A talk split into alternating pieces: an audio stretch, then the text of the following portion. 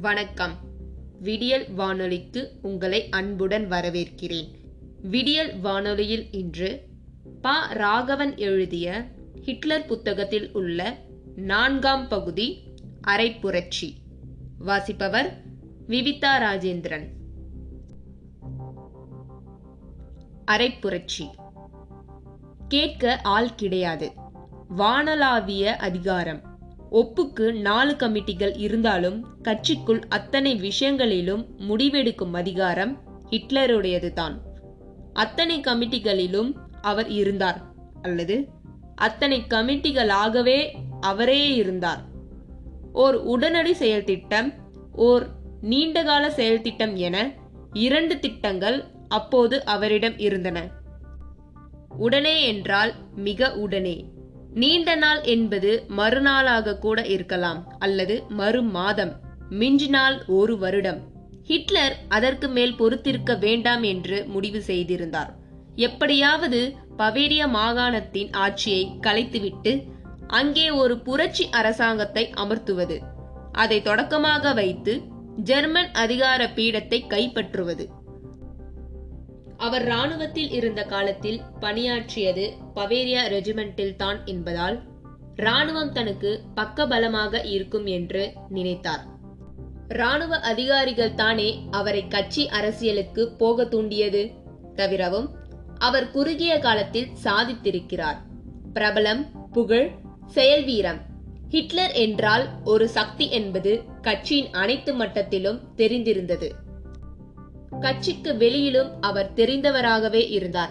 குறிப்பிட்ட அளவுக்கு மக்கள் ஆதரவும் அவருக்கு இருந்தது.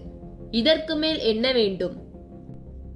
ராணுவத்தில் மட்டுமல்லாமல் பவேரியாவின் காவல்துறை வட்டாரத்திலும் நீதித்துறையிலும் கூட அவருக்கு ஆதரவு இருந்தது. எனவே அதிக காலதாமதம் செய்யாமல் காரியத்தில் இறங்கிவிட முடிவு செய்தார். ஒரு பீஹாலை வாடகைக்கு எடுக்கச் சொல்லி உத்தரவிட்டார். ஜெர்மனியின் தெற்கு மாகாணங்களில் மிக அதிகம் மக்கள் கூடும் இடங்கள் அவை.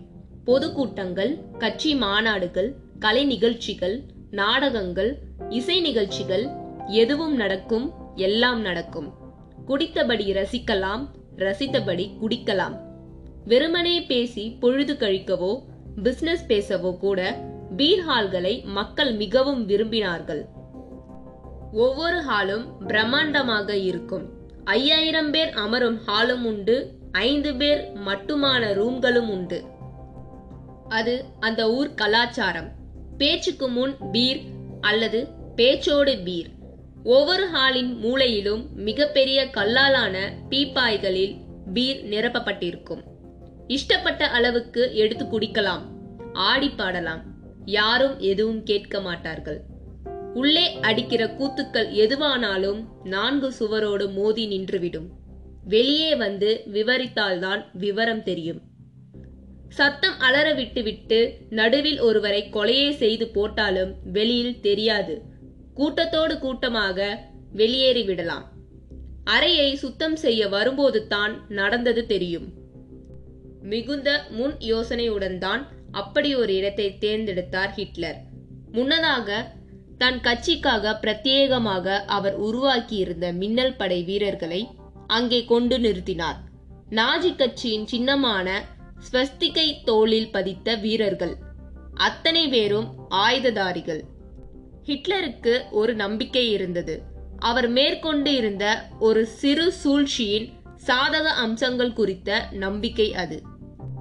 பவேரியாவின் அப்போதைய பிரதமராக இருந்தவர் ஏகன் ரிட்டர் வான் நில்லிங் என்பவர்.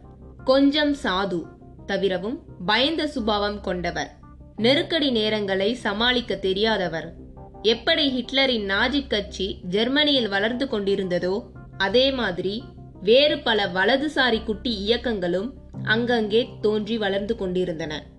தினசரி குறைந்தது நான்கைந்து போராட்டங்களாவது அவசியம் இருக்கும். அனைத்து பீர் ஹால்களும் ஹவுஸ்ஃபுல்லாகவே இருந்தன. அத்தனை பேருக்கும் ஒரே லட்சியம் ஆட்சி மாற்றம். அதாவது தாம் ஆட்சிக்கு வர வேண்டும் என்கிற தீரா கனவு.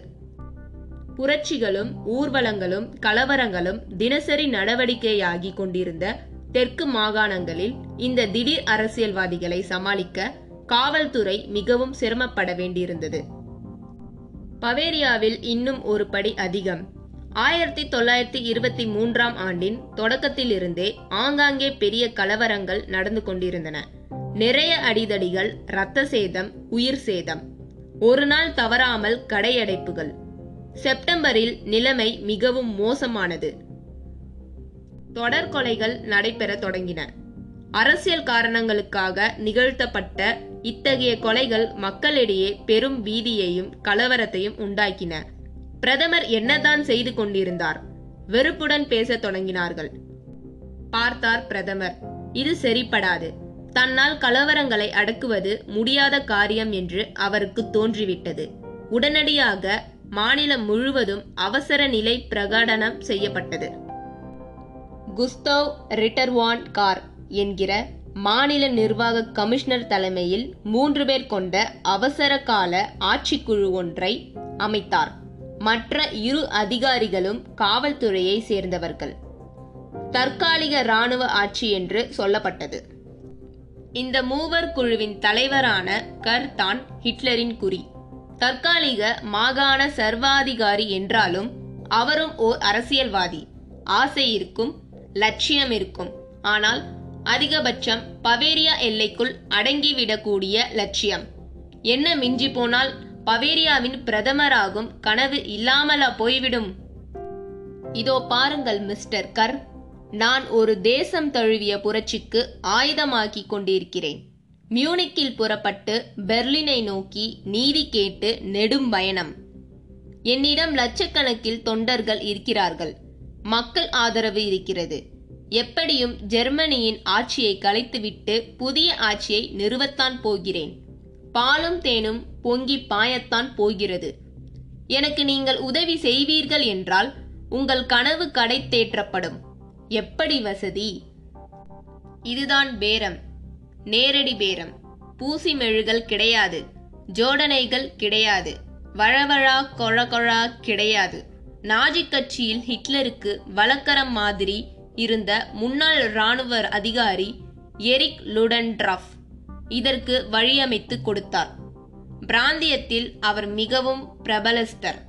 பவேரியாவின் அத்தனை அரசு அதிகாரிகளும் அவர் சொன்னால் கேட்கக்கூடியவர்கள்.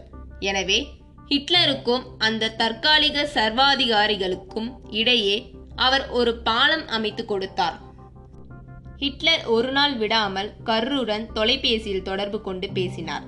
அவர் அந்த பீர்ஹாலில் தொடர்ச்சியாக பதினான்கு பொது கூட்டங்களை உத்தேசித்திருந்தார். படிப்படியாக புரட்சி உணர்வை மக்களிடையே திணிக்கிற திட்டம். ஒரு நெருப்பு பொறியாக அது உருக்கொள்ளும் நேரத்தில் ஹிட்லர் தம் தொண்டர்களுடன் ஊர்வலமாக பெர்லினை நோக்கி புறப்படுவார். மாபெரும் ஊர்வலம். தேவைப்பட்டால் கலவரம். அவசியம் உண்டு இராணுவ நடவடிக்கை. ஆட்சியை பிடித்துவிட்டுத்தான் மறுகாரியம். இந்த திட்டத்துக்கு கற்போன்ற பவேரிய ஆட்சியாளரின் ஆசீர்வாதம் அவசியம். தவிரவும் எமர்ஜென்சி காலம். பொது கூட்டங்களுக்கே தடை விதித்து விட்டால் பிறகு ஊர்வலம் எங்கே புரட்சி எங்கே? கர்ருக்கு என்ன யோசனை என்றால் ஹிட்லர் ஜெர்மனியை கைப்பற்றி விடுவாரானால் எப்படியும் ஒரு வலதுசாரி கன்சர்வேட்டிவ் மன்னராகத்தான் அவர் ஆட்சியில் உட்காருவார். அப்படியானால் பவேரியாவின் குட்டி ராஜாவாக தாமே அமரலாமே தாம் ஒருபோதும் புரட்சி செய்ய போவதில்லை. ஆட்சியை பிடிக்க முடியுமா என்பது சந்தேகமே. ஹிட்லர் முயற்சி செய்து அதற்கொரு அணிலுதவி செய்வதன் மூலம் தனக்கு லாபம் கிடைக்குமெனில் கசக்கிறதா? சந்தேகமில்லாமல் ஒருவரை ஒருவர் பயன்படுத்திக் கொள்ளத்தான் நினைத்தார்கள். நாட்டுக்கு நல்லது செய்யவே புரட்சி என்று ஹிட்லர் சொன்னார். உங்களுக்கு உதவ தயார் என்று கர் சொன்னார். இருவர் சொன்னதும் பொய் என்பது இருவருக்குமே தெரியும். ஆனாலும் ஒத்துழைப்பதாக பரஸ்பரம் ஒப்புக்கொண்டார்கள். செப்டம்பர் இருபத்தி ஏழு ஆயிரத்தி தொள்ளாயிரத்தி இருபத்தி மூன்று முதல் தொடர்ச்சியாக பதினான்கு மாபெரும் பொதுக்கூட்டங்கள் நாஜி கட்சியின் சார்பில் நடக்கப் போகிறது என்று ஹிட்லர் அறிவித்தார். தேசத்தில் மிக விரைவில் நிகழவிருக்கும் மாபெரும் அரசியல் மாற்றத்துக்கு அது ஒரு தொடக்க புள்ளி என்றும் சொன்னார் பெர்லினை நோக்கி மாபெரும் பேரணி என்கிற திட்டம்தான் ஹிட்லரை மிகவும் பரவசம் கொள்ள செய்தது. ஒட்டுமொத்த மக்களின் கவனத்தையும் கவர்வதற்கு அதை காட்டிலும் சிறந்த உபாயம் வேறு இருக்க முடியாது. வழியில் தடுத்து நிறுத்தப்பட்டாலும் பேசப்படும். கலவரம் உண்டானாலும் பேசப்படும். அடிபட்டால் கேட்கவே வேண்டாம். அனுதாப அலை அள்ளிக்கொள்ளும். ஒருவேளை கைது செய்துவிட்டால்? பிரச்சனையே இல்லை. மக்களின் ஆதரவு கண்டிப்பாக நாஜி கட்சிக்குத்தான். அடுத்த தேர்தலில் நேரடியாக போட்டியிட்டு அத்தனை இடங்களையும் அள்ளிவிடலாம்.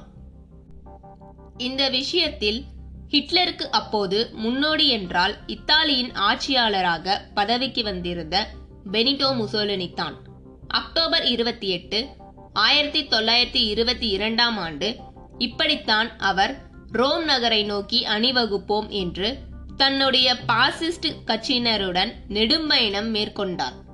பயணம் களைப்பு தரக்கூடியது தான். ஆனால் பதவி பரமசுகமல்லவா? இத்தாலியில் முசோலினிக்கு கிடைத்தது பெர்லினில் தனக்கும் அவசியம் கிடைக்கும் என்று ஹிட்லர் நினைத்தார். நினைத்தார் என்பதை விட அப்படி கிடைக்க வேண்டும் என்று விரும்பினார் என்று சொல்வது தான் சரி. பின்னாளில் இதே முசோலினி தன் உயிர் தோழர் ஆகப் போகிறார் என்பதையோ இருவருமே இரண்டாம் உலகப் போரின் இறுதியில் இறந்து போகப் போகிறோம் என்பதையோ அவர் எப்படி அறிந்திருப்பார்? ஆகவே பெர்லினை நோக்கி அணிவகுப்போம். நேயர்களே காத்திருங்கள். தொடர்ச்சியை அடுத்த அத்தியாயத்தில் கேட்கலாம். அதுவரை உங்களிடமிருந்து விடைபெறுவது உங்கள் விடியல் வானொலி வாசிப்பவர் விவிதா ராஜேந்திரன். நன்றி வணக்கம்.